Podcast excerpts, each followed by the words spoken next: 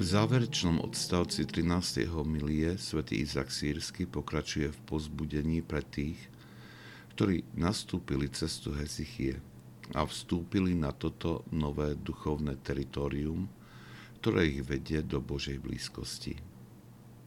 Pozbudenie je na mieste, pretože počiatočná etapa mi je sprevádzaná nepríjemnými stavmi duše.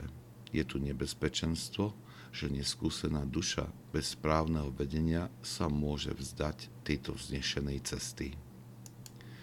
Svetý Zaksiersky preto zdôrazňuje tri aktivity, ktoré môžu rozptýliť temnotu, v ktorej sa duša nachádza. Prvou je zotrvanie v modlitbe, ktorá je schopná rozptýliť mračná vášni z duše, ktoré bránia lúčom sveta osvetliť dušu. Druhou je čítanie svetého písma, ktoré síti mysel. Ovocím sú myšlienky, ktoré prinášajú útechu.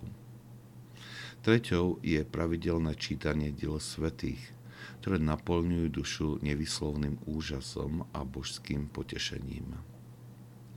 K týmto radám je dobré pripojiť ešte jednu, ktorá slúži na správne rozpoznávanie tohto stavu, ktorý niekedy môže byť zamenený za stav vyvolaný lenivosťou a bezstarostnosťou v duchovnom živote. Stav temnoty duše, o ktorom hovorí svätý Izak Sírsky, sa dá odlíšiť tým, že duša je horlivá v modlitbe a ostatných určených asketických dielach a napriek tomu prežíva bezútešný stav. Je plná zmetku a otázok, ale neopúšťa zvolenú cestu.